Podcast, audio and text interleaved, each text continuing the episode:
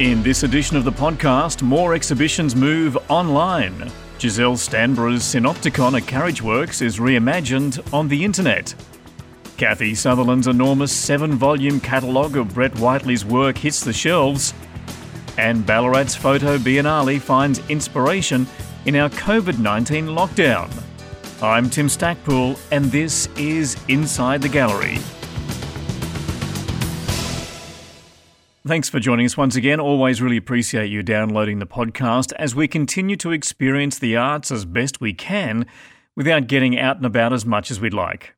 Hopefully, still keeping some form of routine, although I do have to admit becoming so immersed in so much art and exhibitions now being redeployed online, by the time I look up at sometimes 2 o'clock in the morning, that's certainly a habit I'll have to break. But anyway, this edition is once again being produced remotely, so disappointing I know, there's still no podcast prize wheel, as it's self isolating itself back at the studio, but it will return as soon as we can return. The podcast prize wheel still nonetheless is sponsored by Pixel Perfect Pro Lab, who remain operating at this time for all your print reproduction and photographic needs, and to support those who listen to this podcast, they continue to offer a 20% reduction in the cost of your first print order with Pixel Perfect Pro Lab. Look them up at pixelperfect.com.au and their support of this podcast goes towards creating the transcripts of our interviews as requested by art lovers who are hearing impaired. And of course, Pixel Perfect Pro Lab's continuing support, even during these challenging times, is very much appreciated. So let's move ahead and get underway. First, catching up with Giselle Stanborough, whose work Synopticon is installed at Carriageworks but is now transitioning to an online experience. Synopticon itself contemporizes the theory of the panopticon, which is a model of surveillance where the few watch and control the many. In the physical exhibition, Giselle uses searchlights and sculptural forms, colossal wall diagrams, and mirrored digital surfaces to reflect the performative experience of social media platforms. As the subject and the object of her own scrutiny, Giselle pretty much is the ghost in her own machine. She haunts its house of mirrors, if you like, trapped as a digital apparition at the bottom of the well. Giselle joins us now on the podcast via Skype. She also spends time as a sessional teacher at university and as a museum artist educator. So, Giselle, before we chat about your installation at Carriageworks, you're doing okay at the moment, I guess? Yeah, I mean, as well as can be expected in a global pandemic and edging into, you know, a depression so yeah look i'm actually i'm actually totally fine i'm i really enjoy making art and um, even though I don't have my studio or, you know, really anything, mm.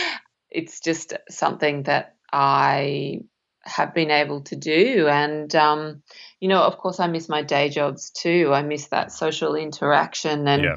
um, the kind of job satisfaction that I get, like teaching at uni or I teach mm. at another art institution. Um, and you really do feel like you have a sort of, you know, beneficent kind of role translating, um, you know, making uh, contemporary art, which can be quite um, abstruse, into something that is legible and relevant. And that's yeah. really like I do miss my my day jobs, but yeah, look, I think under the circumstances, I'm dealing really well. I just I just really enjoy making art, and even though it's probably not very good and is incredibly difficult from my tiny little studio, you know, it could be so much worse. And just digressing a little bit in terms of mm-hmm. the teaching you've just mentioned, we had a conversation in the last podcast with Monash University about how they adapted their teaching to online. Have you had the opportunity to do any of that? Yes, yes, we we have, and it really that was a bit of a rough landing for me. It's just you know the online space is so different and i guess this is going to be relevant to what we discuss later on um,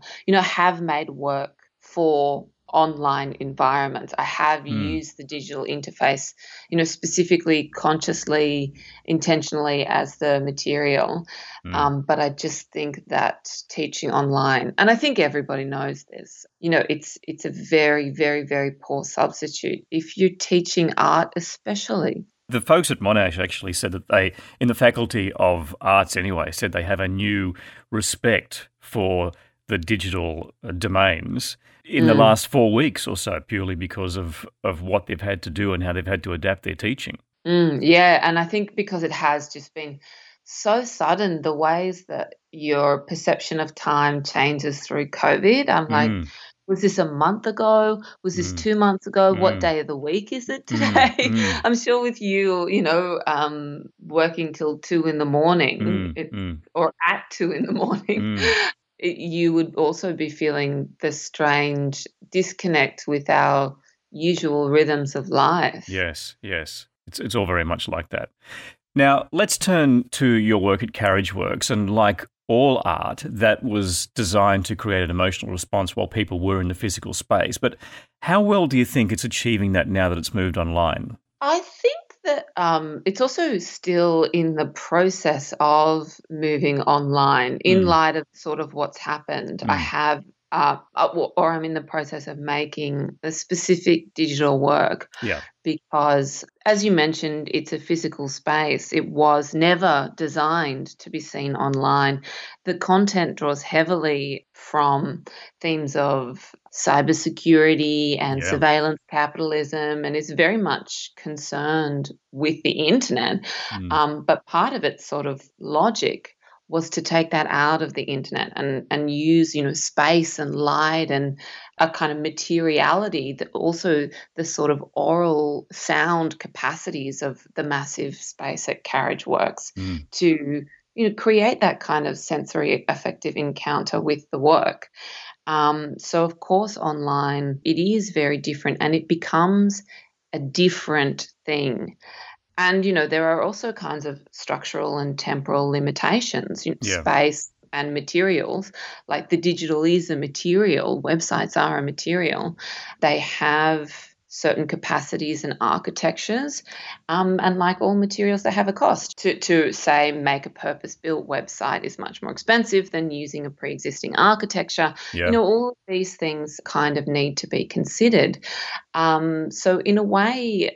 I think so important that it is out there because the whole idea, you know, was to kind of prompt a consideration of the politics and, Mm, you know, the kinds of subjectivities that are developing under communication capitalism or surveillance capitalism, whatever you want to call it, the world we're in today, which is only revved up after COVID, you know, yeah. the the world itself has been taken away and now we now it's like we just have the screen Yeah. um, so it's super important that I put those ideas out there because I believe in their in their validity. But in terms of the emotional response and, and the physical space, it is a different it's a, it's a different work, and that's also why I'm you know choosing to to respond to this and to make a new one Yeah. um, to factor those things in. And this is something that has really changed the world. This is a this is a historic event, and it's the reception of the work now. You know, even if we were to open the doors, Mm, is different. The yes. world is you know is always changing, and so artworks are you know always changing. Even with historical artworks, you don't see you know a Velasquez the way that it could be seen, you Mm, know, in under Enlightenment style thinking. We can only see it now. So I'm also interested in those things, and hopefully one day, touch wood, you never know. You know, most of the show is up. Maybe the doors will open and we'll we'll be able to see it again. That would be my primary hope yeah. to see it in the gallery. In terms of the piece, you spent a- a year developing it. Now you're transitioning it to online. There's a different pressure there for you, isn't there? Because all of a sudden you've got to take what you spent a year putting together. You've you've now got to compress your preparation time and also make it relevant online. I mean, there's a different kind of pressure on you as an artist to deliver now. Yes, there is, but you know, I've always been um, a woeful professional artist where you know I do art because I enjoy it. I Mm. really, I, I'm you know incredibly skeptical of you know the, these sorts of romantic ideas that align. Um, you know, art with sort of a kind of pathological compulsion that it's Right. like, oh, you know, you just have to make art. But I, you know, I'm choosing, it's like I'm choosing to do this, and maybe it won't be very good. Um, but it certainly has utility for me in thinking through and working through um, what we're going through now. Um, and it will be whatever it will be. Mm. Yeah, so your perspective is very pragmatic in that sense. But I think there's a level of irony here in the fact that you created a work of art, which is all mm. about, as you say, surveillance capitalism. Mm-hmm. And now we find ourselves, upon the launch of your work, very much under surveillance, very much being controlled in terms of our movements and being monitored through our phones, through apps, and all that sort of stuff. I mean, you really did predict the future in a way, didn't you, with your work? Well, it's interesting that you frame it like that because, you know, I kind of just predicted the present.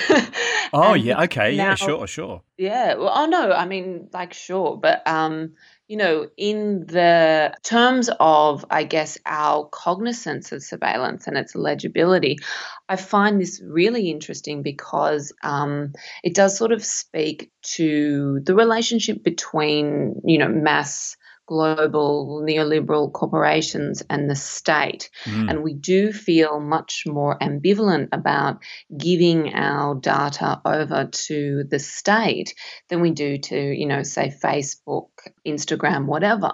Yeah. Even though I think, you know, with the Mueller investigation that we saw last year, um, the correlations between you know what we see as sort of consumer technologies uh, and its impact on on on the state and you know the integrity of the democratic process which was located in America but it, it's happening all over the world mm. you know it, it's not such a, a clear a clear divide but I think if what it takes is a sort of um, state surveillance to draw our attention um, to the ways that all of our movements and, you know, things that we don't even think of as biodata, like our voice, um, you know, our fingerprints, um, are constantly circulating by institutions of power, sometimes mm-hmm. states, sometimes private, and often there is a lot of overlap. Is all your art politically motivated in that sense? Are you driven by that? I don't see uh, politics and subjectivity as neatly divisible. Uh-huh. I don't really identify as a political artist. You know, I just sort of was born at this time, mm. cast into the world as we all are. And these seem to be the things that I'm confronted with and draw my attention and seem to be uh, worthy of consideration. But it probably comes from my immediate experience and sort of experience of subjectivity and self reflection about that. Yeah. What I ought to be and the potentialities of what I can choose to be.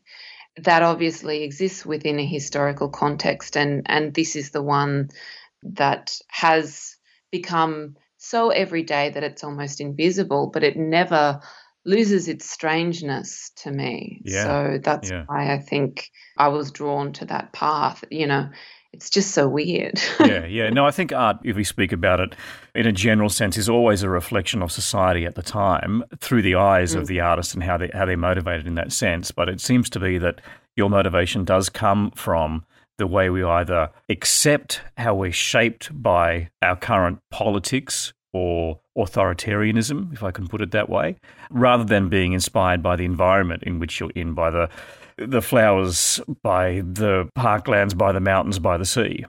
Yeah, I mean, I think that this is, you know, about really the process of signification, which brings these sorts of two worlds together that um, even how we experience the sensate environment, the mountains, the sea, can't be divisible from their kind of linguistic or identification as sign, that mm. there is no sort of like, oh, neutral uh, experience of the ocean. So, I, you know, I definitely consider the senses and the body very much. You know, mm. how could we not even now that I just mentioned, oh, now we're all on screens, we're all living online. Yeah. But the screen always has a haptic. You know, you touch it, it vibrates, you have it in your pocket. Wearables are always part of the body. Mm. You know, working at home, it's like, oh, my back hurts. Um, yes, from sitting watching the screen too long, yes. Yeah, my chair is really uncomfortable. I'm not set up to work from home. I just don't think that it's that there is these sorts of mind body or like self politics kinds of kinds of divides. Um, and I guess um, maybe I, I, frame it politically as well because I think that's you know something that's pretty in vogue mm. um, at the moment, and it's nice to sort of give art a sort of utility. But you know, in my heart of hearts, I, I do believe that it might be maybe there is a you know a touch of politics or I don't want to say activism, but you know, mm. a, a sense of of an awareness of a power structure there. Mm. But that is because it is inscribed in me. You know, when you were just mentioning um, this uh, choice about seeing the flowers or the kind of structures that we're in, it's like, well, where does this self that is seeing the flowers come from? Coming back to that, given all the work that you put in to Synopticon at Carriage Works, then lockdown came around. Considering how much of a deep thinker you are, how much did your heart sink when you got that news and thought about the implications of what that meant? Well, look, it was awful. I mean, there's, yeah, I think, you know, the answer to that is sort of embedded in the question. Mm. Like it sucks. But um, yes. on the other hand, when I realized that that was going to happen, I was of course devastated for the show. Yeah. I and and still am, but am, you know, more devastated about the reasons why it is cancelled. Number 1, I do see my art as sort of like a, you know, like a kind of mapping, but it's not the territory itself. Like the territory is life and yeah. that will always be more important. Um, and in many ways, you know, I'm quite lucky. Like, I mean, I don't, my income is by no means stable. I'm mm. really not wealthy. Um, but there are people that will be extremely disadvantaged by this. And I will be in the long term for sure. Everybody in the arts will be. Mm. Um, but in the short term, there are people that this is going to hit really hard. Yeah. Um, and you know, I'm just lucky that I'm not one of them. I have a safe place to um, self isolate, and I don't know. Maybe it sounds naff, but things could be so much worse. So yes, yes, my heart sunk, but it's you know it's bobbing around in the middle. yeah, so you keep a certain level of perspective in terms of the fact. Well, it's pretty tough the situation that we're all in, but your particular situation is not as tough as it could be when compared with other people. I mean, basically, that's it. There's only so much that I can indulge in my grief. Mm. And I mm. think that was a really important process to go through. At the end, I, I do love making art and I love the making more than I love the exhibiting. Mm. So things could be worse. At least I have my place. I can make my stupid videos, that sort of stuff. Yeah, so the process works for you rather than the finished product, although it's nice to have that, I guess, that satisfaction of getting it done. Oh, of course. And, you know, in terms of the professionalization mm. of art, this was a big break mm. for me. So to, to have that. But of course, this is in the context of, a, of an arts industry that's just been eviscerated. Mm. So you know, again, it's good to keep that in, in perspective.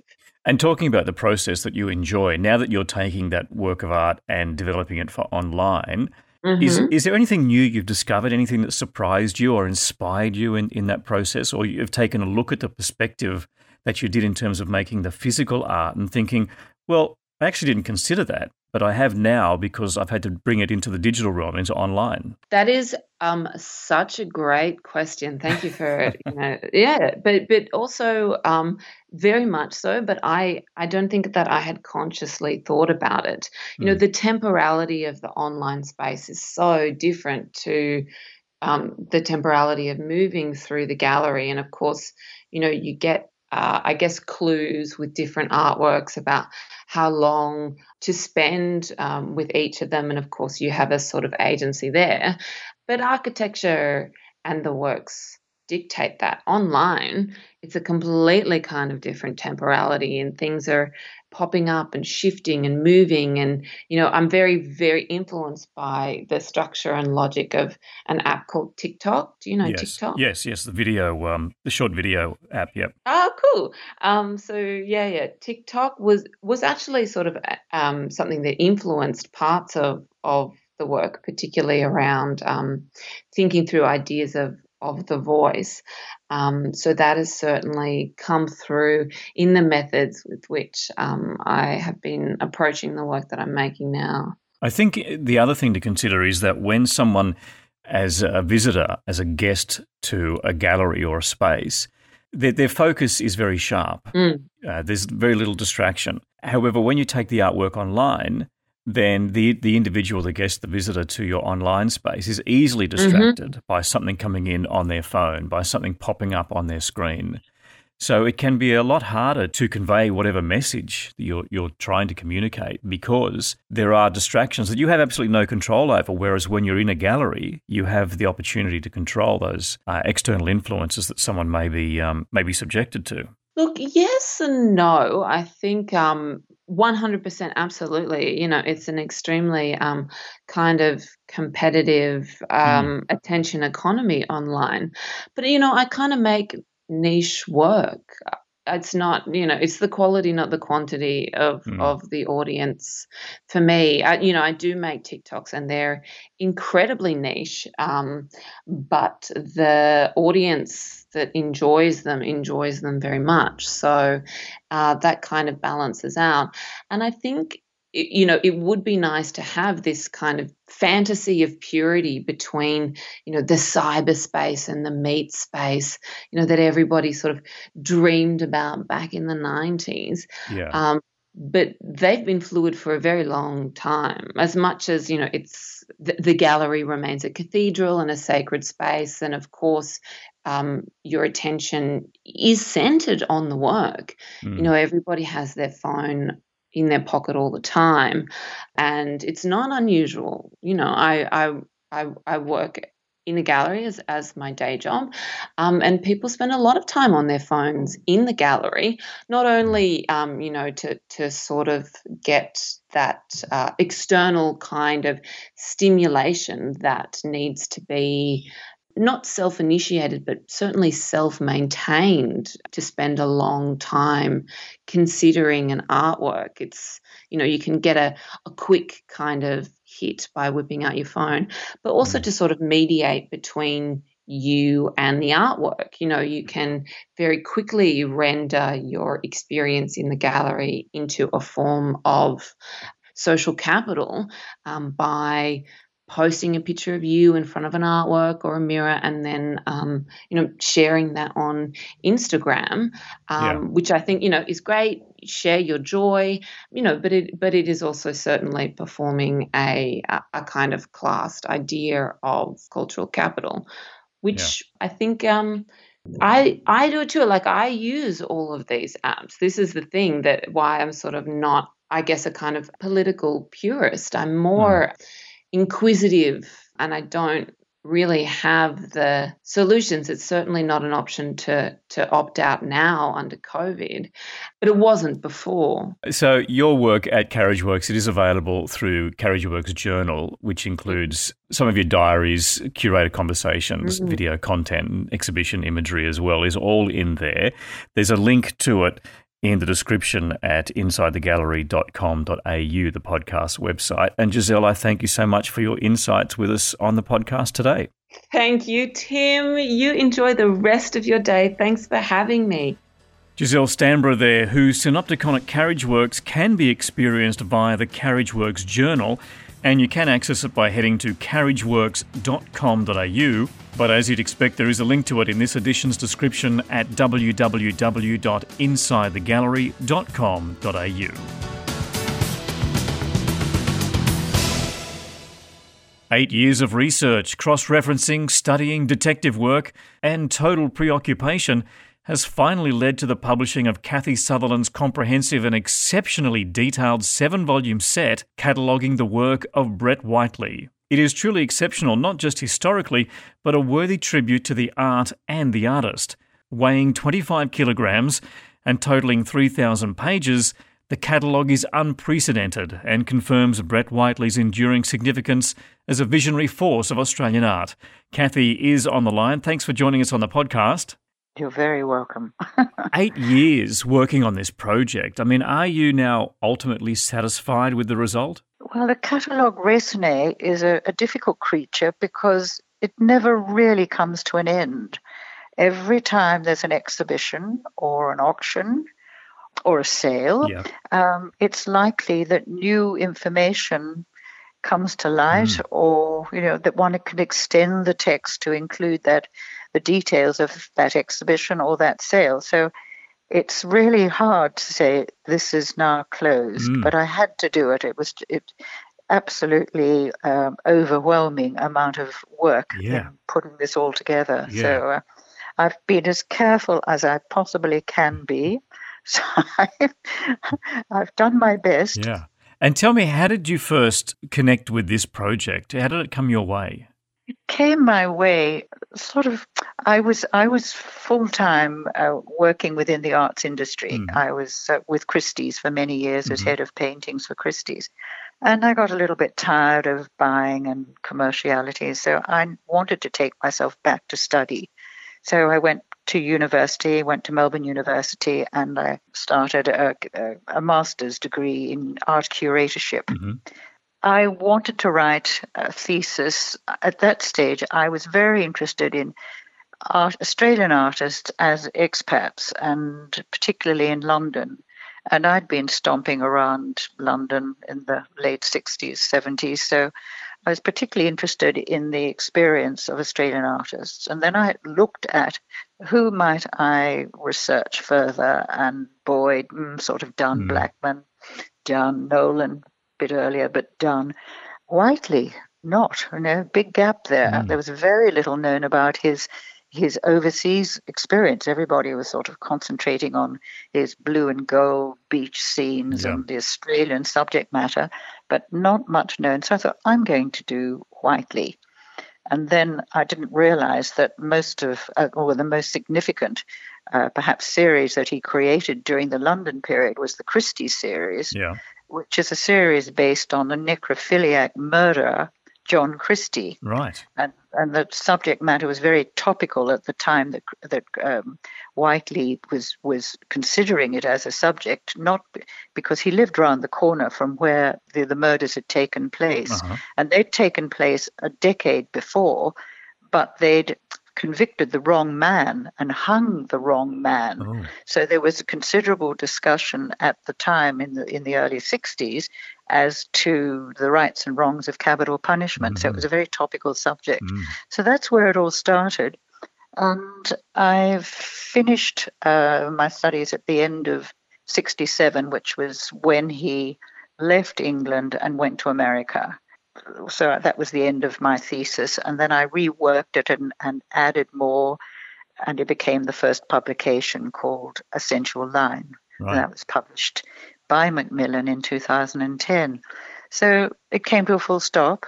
Okay, done my job. yes. Two years later, I'm thinking, oh, I think somebody needs to do the catalogue raisonné on the rest of his work, their life's work, and mm. I'm the obvious Turkey to do it. Mm. I'm the one who you can't understand an artist's life's work unless you understand the nuts and bolts of his early work.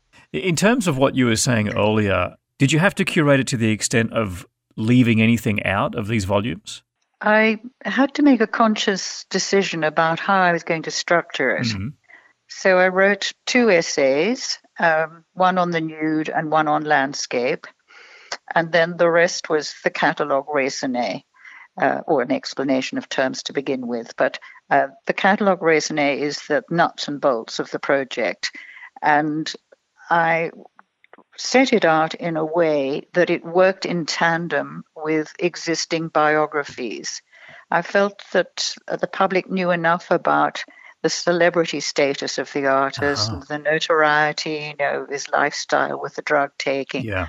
So I've I've used that as a sort of a backdrop. I've every entry will have a section called literature where if there's a relevant anecdote in one of the existing biographies, I've included a page reference. Right. So that you can look it up. So that can extend the story. Right. At the same time, um, quite often I was able to learn anecdotal stories about her work through Wendy Whiteley with her memory of the events mm.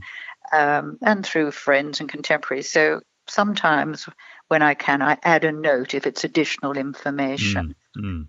The one thing I left out, I did a very, very exhaustive study of Whiteley's um, stamps, his chops, and his monograms. Right. And they're very significant um, because they change through the years. And you can, it does help dating a work if you know the sequence of his use of monograms and, and chops and stamps. So I thought that information was probably something that I should keep as a tool for research when people come to me wanting me to sort of give them information about a particular work, mm. but also to protect it from any of the bad guys out there. you, you, mentioned Wendy just mm-hmm. then. Was was there input in this project from the estate? Yes, yes. I mean, the estate holds oh more than fifteen hundred works. Most of them from the estate would be drawings and sketches, but they're really sort of vital pieces of the jigsaw puzzle. Mm-hmm. And uh, the estate was fantastic. Brett Whiteley Studio, which is administered by the Art Gallery of New South Wales, they were incredibly supportive. I mean, they, uh, clearly only a, a, crazy person like myself would take on a task like this. Of course. As, as a voluntary job. yes. for, uh, so I, I can't imagine why they wouldn't want me to do it. but uh, they were they were terrific, and the Art Gallery of New South Wales supported me with. Um, illustrations a lot of you know maybe more than 100 illustrations they would have sent through yeah. to me Wow, high great. resolution. So I've been all the all the galleries have been fantastic. All the state and regional galleries, they've all been amazingly supportive, as have the commercial galleries. And Whiteley's dealers, Australian galleries, Stuart Purves in particular, mm. and in Sydney, Robin Gibson, mm. and in Queensland, Philip Bacon, they've all been so generous with their time and the information they've given me from their early records about who collected and early sales. Uh, and then on top of that, and then it's of course scouring newspapers and magazines and looking for references mm. to works. And auction houses have been very helpful too. Mm. Well, it certainly shows in the comprehensive nature of what you've put into the into the volumes. But let me go back and just ask you for your opinion regarding Whiteley. And we we know he's important in the history of art in Australia. But what do you think is the most unique quality that, that makes him so important? He had a fantastic, amazing visual memory mm-hmm. and ability to just jot down, because he had this innate facility for drawing, for sketching, and he could just jot down the incident, the moment, and capture it either in pen, charcoal, or pencil. And that whole collection of impressions forms the basis of his oeuvre, whether he developed it into more uh, larger drawings or oil paintings, but the sketches, the on the spot input, is really the foundation of his work. And I think his uniqueness, his ability to observe the world around him and capture that moment. Yeah. I think that that's his great, great strength. And at the same time, he's he's creating a social commentary about his life and times. Sure. You know, the people who surrounded him, his friends, fellow artists, musicians, you know, Whiteley just adored. He worked with music. Music was incredibly important to him. Hmm. Drinking mates in England or Australia, yeah. Uh, drug addicts. Yeah. Um, there's a tremendously colourful who's who of characters that go right through the catalogue. So you learn a lot about his environment as well as learning about Whiteley the man. Yeah, and did you discover anything uh, unknown or unusual that, that surprised you when you came across it?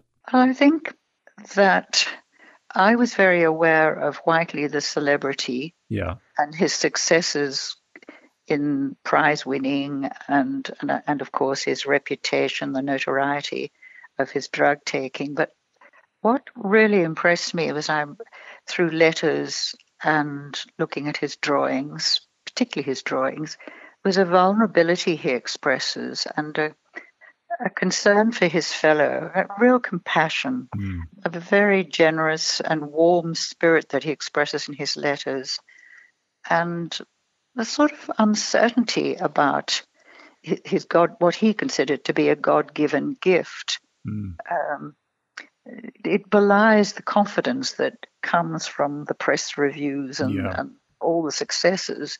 That there's this underflow, undercurrent of vulnerability, of caring and concern, which I found very touching. Mm. And in terms of the the work that you've turned out in creating this, and it's very comprehensive and very well designed, I, I might add as well. But do you see yourself as a bit of an artist as well in putting this together? uh, not the overall design. I, I, agree, it's an artwork in mm. itself. It's a beautiful, almost like a medieval mm. Uh, manuscript yes. know, being kept in this beautiful box. Well, that really is Maurice Schwartz's conception, right. working in tandem with the designer John Warwick Le Breton. My part was really with the illustrations saying which works should go together. That was my creative input. Okay. So if there was a drawing from a sketchbook of pigeons, you know, Brett feeding the pigeons, I knew that that should be shown opposite the, the oil painting. Sure. And that was probably, you know, that's something nobody else could have known because I knew I would love to have done it, uh, set up the illustrations according to themes, but I couldn't do that because it had to run chronologically year by year. And sometimes that's quite difficult because years blend into each other in terms of his output. Mm. Um, paintings of animals in 1978 and 79, it's very hard to draw a line and say this is the end of 78. Mm. And the same when he was preparing for the uh, Vincent show, um, 82 and 83. I found that very difficult. So when I was assembling the images, occasionally I'd have to take something from 82 and put it in 83 just to make sense yeah. of a drawing relating to a painting. Yeah. So that, that was my creative input, that part. now, there's only a thousand of these uh, volumes being produced, and, and they are very labour intensive to create, mm-hmm. and a collector's item too. Yes. But do you think, considering the thousands of hours that have been put into this, not only by you, but by your, your colleagues, is that enough? Is a thousand enough? We won't know for a while, but I think one of the problems is storing these. You know, seven volumes in, in a, mm. box is quite a task for shipping and, and storage. Sure, um, sure. And I suppose if the thousand copies go and the demand is there, then uh, uh, Black Inc. and Maurice Schwartz will probably think about doing a rerun. But uh, after eight years of this, is this a defining work for your life? Is there anything else to come? It's it's certainly the defining work, and I won't mm. be able to close shop. I'll have to keep. I'll, have, I'll be looking, and I, I mean, for instance. I had to close. I had to say that's it, no more. Yeah. Uh, but I know there's a drawing in Los Angeles. I've seen a, uh, an iPhone snap of it. Yeah. Um, it should go into an addendum, but at the time of closing the catalogue, I didn't have enough information to include it. Yeah. So throughout the catalogue, I've left gaps, and those gaps are for what will in, because because he was a for many reasons, but he was generous, but he was also, uh, you know, taking drugs. So occasionally he would sell things just quickly. Uh, they might not have been catalogued for an exhibition; they're just quickly sold. And mm. I was also saying to somebody the other day, you know, when he went into uh, rehab places, he'd be quite. He, he did. He gave away drawings to people that he, you know, sketching while he was in hospital and just giving them away. There's no way I will have found every drawing. Yeah. yeah no. So I had to leave the gaps, and that works quite well. And it worked quite well as I was reported in a newspaper article yeah. recently. Wendy amazingly found 197 drawings. Wow. After I'd finished cataloguing, after I'd finished numbering the entire catalogue, she found 190. I nearly, I mean, I absolutely choked with yes. shock. Yes. because they all had to be identified, dated, and then yes. slotted in Mm. to the right spot. And some of them were quite important. Mm. And, and given the intensity of the work daily for you over the past eight years, Mm. how has your whole mental disposition changed after you closed the catalogue off, after you'd finished the work? It's been published. Now you Mm. wake up in the morning. What happens now? How, how has your day changed? I think my nights have changed a lot. Aha. I've, I've I've had to carry the imagery of the entire catalogue in my head Mm. all this time. Mm. Have to know all the time the page sequence, where every the each category, because the whole every year is divided into themes and categories. I couldn't afford for a minute to forget any of the detail of the catalogue. Yeah. So my sleeping patterns have been horrendous, and I have Okay. had for years. I have had terrible nightmares. I wake up in an absolute panic, thinking, "I've forgotten this. I've left this art." And so I suppose the big difference will be that um, it's gone. I can't do anything about it now. I can relax a little bit. Yeah. So you are relieved, or are you empty, or are you regretful? I'm not empty. No, um, I think I'm relieved. I think it's uh, a huge relief that that I, that it's on the printing press now. Yeah. Um, it's it's gone. I can't be allowed to fiddle with it anymore at this stage. yeah. Well, look, Kathie, it's a it's a tremendous achievement, I have to admit, and Thank you, such a pleasure to hear you talk about it, and very much looking forward to at, at some point being able to pore over all the volumes and see the extent of your work, and and to see this catalogue of Whiteley's work. It'll just be uh, amazing to do so. And thank you so much for your time on the podcast. Great pleasure, Tim. Thank you. That's Kathie Sutherland talking about her eight year project cataloguing Brett Whiteley's work. A never ending project, really, as she said. And the one off print release is limited to 1,000 copies, with each individual set foiled with a unique number in the series. Head to the Schwartz City website to take a look at schwartzcitybooks.com.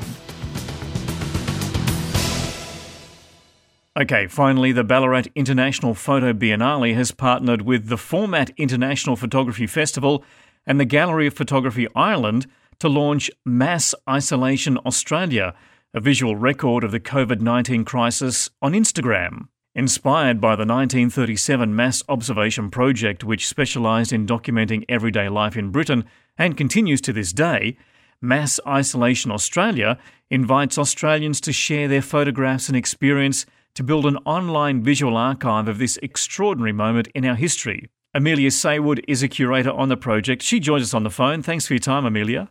No problem. Thanks for having us, Tim. That's all right. Now, how about how this whole project evolved? Can you give us a bit of an idea? Um, so basically, the project really evolved the Format Festival in the UK, a big photography festival over in England. Uh, they started this uh, a mass isolation account uh, in conjunction with the Gallery of Photography in Ireland, and it looked like a great project. So basically, we got involved with them and decided to create an Australian version. So yeah, we could kind of document the Australian um, the impact of coronavirus in Australia and create a digital um, visual archive for that. So we're really pleased to partnership with them and create the Australian version of this project. How can people get involved in this? Uh, so they can get involved on the Instagram account. Uh, it's Mass Isolation AUS for Australia. Uh, they can tag us in their photos or they can use the hashtag uh, Mass Isolation Oz um, and we'll see them through there. So we're really keen for people to uh, yeah, share all their photos with us, um, whatever they'd like to tag us in, whether they're a professional photographer or, you know, they're more of a, I guess, someone with their iPhone just documenting things around the house. That's absolutely fine. We want everyone to participate. It's completely free.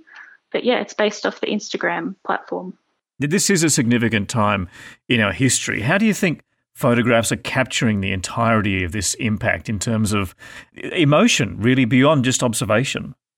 I mean, I think photographs, they've always been used, you know, as a good source of documentation, but also it's that crossover of documenting, but as an art form, they do have the ability to evoke emotion, to, you know, allow people to, I guess, document more their inner feelings as well. And I think it's important. Like at the moment, a lot of people are, you know, in their homes. They're not going out as much. This is a very much a global issue, but at the same time, mm. people are kind of in private spheres quite a bit. So photography and particularly being able to share it you know digitally gives people kind of a visual way of communicating with others and of sharing their images with the wider world as well. I, I, think in terms of mobile phone ownership, pretty much everyone has a camera built into their mobile phone. I'm, I'm not aware of any actual phone that has no camera built in. In terms of curating these images, what what are you looking for? We don't want to dictate anything in particular that we are looking for. We just want a range of whatever the public want to share with us. So we're getting some who are clearly professional photographers who are using it as a chance to document you know their perceptions but then we're getting people who very much don't have a background in photography and are just taking photos of things at home their family uh, their household that kind of thing. And we really do want everyone's day-to-day experiences. I wonder if there's any kind of social trends that you're seeing here, some themes like loneliness, abandonment, domestic violence. We've talked about quite a bit actually, generally in the community during this isolation period or inner reflections. Are you seeing any sort of trend in the pictures that you're receiving? Yeah, we have. We haven't seen anything in particular domestic violence related. Um, some of the themes we are seeing, I think early on we saw quite a few streetscape kind of images. Um, photographs that were very much taken out uh, in like what would usually be very busy public areas, and there was a clear kind of sense of, I guess, shock really or surprise at what mm. those kind of scenes looked like at the moment. I think perhaps more later on, like more that was a few weeks ago, that more we're getting to a point where we're seeing posts that are of, I guess, more inner reflection or mm. um, a sense of loneliness, but also a sense of family and of friends that people are really coming together as a community, but also that sense of loneliness. A lot of images of kind of people looking in through windows, through doors, um, taken from the road, uh, you know, people's driveways, that kind of thing. So there are definitely themes um, loneliness, reflection, and I guess just the awe of what the city is looking like at the moment. Yeah. We're living in a period now of heightened anxieties uh, among some members of the community. Are there any images that you've received that have been particularly moving for you? Definitely. There's been a few. There was one image that I found particularly moving. Uh, someone had taken it of their elderly parent sitting alone on a bed, kind of with the curtains drawn and a lot of, you know, mood lighting. It was a darkened room. And I guess it is diff- thinking of that, of the older members of our community who may be alone or not being able to, you know, have as many visits. The experience of this is hard enough for everyone, but for people in our, our community who are, you know, already more vulnerable, then it is especially difficult. So images like that can be particularly moving for us. Yeah, there's certainly the extent of isolation that members of the community feel anyway. And now it's been amplified to a large extent because of the fact that there's pretty much no movement around the community. Definitely. And I think perhaps it's also making some of us realize how isolated certain members usually are, how, you know, mm. we're feeling that now. And that's what some people, their reality is a lot of the time. So I think, I mean, ho- I'm hoping that perhaps this will also lead to perhaps greater compassion amongst the general public for people who are feeling uh, in isolated situations. Yeah, I think in general there'll be less taken for granted going forward of media after we come through all of this. But uh, at some point, you actually intend to hold a real world exhibition of the, some of the photos you're receiving. Yes, we do. So there are. It's a little bit undecided at the moment. We're definitely planning on having a project and an exhibition based around this project uh, next year. So the main uh, Ballarat Biennale is on in August next year. So we mm-hmm. will hold an event that is the continuation of this then. We're not sure if it'll be a sort of physical exhibition or perhaps given the format of the original uh, project online, that's kind of, that will yeah, be confirmed a little bit later. But sure. if people want to keep an eye on the, you know, Facebook pages, Instagram, and the website, then there definitely will be an exhibition of some form next year related, so they can hear more about it then. It's quite interesting that you've actually been able to uh, generate an obvious evolution due to the situation that we're in. You've actually been able to extend what your photo biennale would originally try to achieve. And now you have this vehicle, which is born out of an unfortunate circumstance, to create a whole different perspective and a whole different motivation in terms of what people can do to participate in what you guys are doing. Yes, definitely. And I think it gives also people who perhaps wouldn't usually uh, get the chance to participate or to mm. engage with the festival. It gives a whole new way, a whole new audience of people who will engage with it and hopefully will continue to do so. But yeah, we're just very keen to see it. We're enjoying seeing everyone's submissions and I'm very keen for people to keep keep sending through their photos. Yeah, excellent. Amelia, well, look, well done on putting this all together. I hope it continues to go well albeit due to difficult circumstances, but congratulations on getting it up. Thank you so much, Tim. That's Amelia Saywood talking about Ballarat International Photo Biennale's Mass Isolation Australia Instagram project. And you can get more details by visiting ballaratphoto.org. That's photo spelled F O T O. Okay, so ballaratphoto.org. And that is the podcast for this edition, a bumper episode, no doubt. But if you need any more info or want to click on a few links about what we've covered in this podcast, you'll find all the details at www.insidethegallery.com.au. And there's also links to our Facebook and Instagram pages, so please like and share so you never miss an upcoming episode. Thanks too for the ongoing support from Pixel Perfect Pro Lab for all your professional print and photographic needs. I'm Tim Stackpool reminding you to wash your hands, keep well, and keep supporting the arts as best you can at this time. Bye bye for now.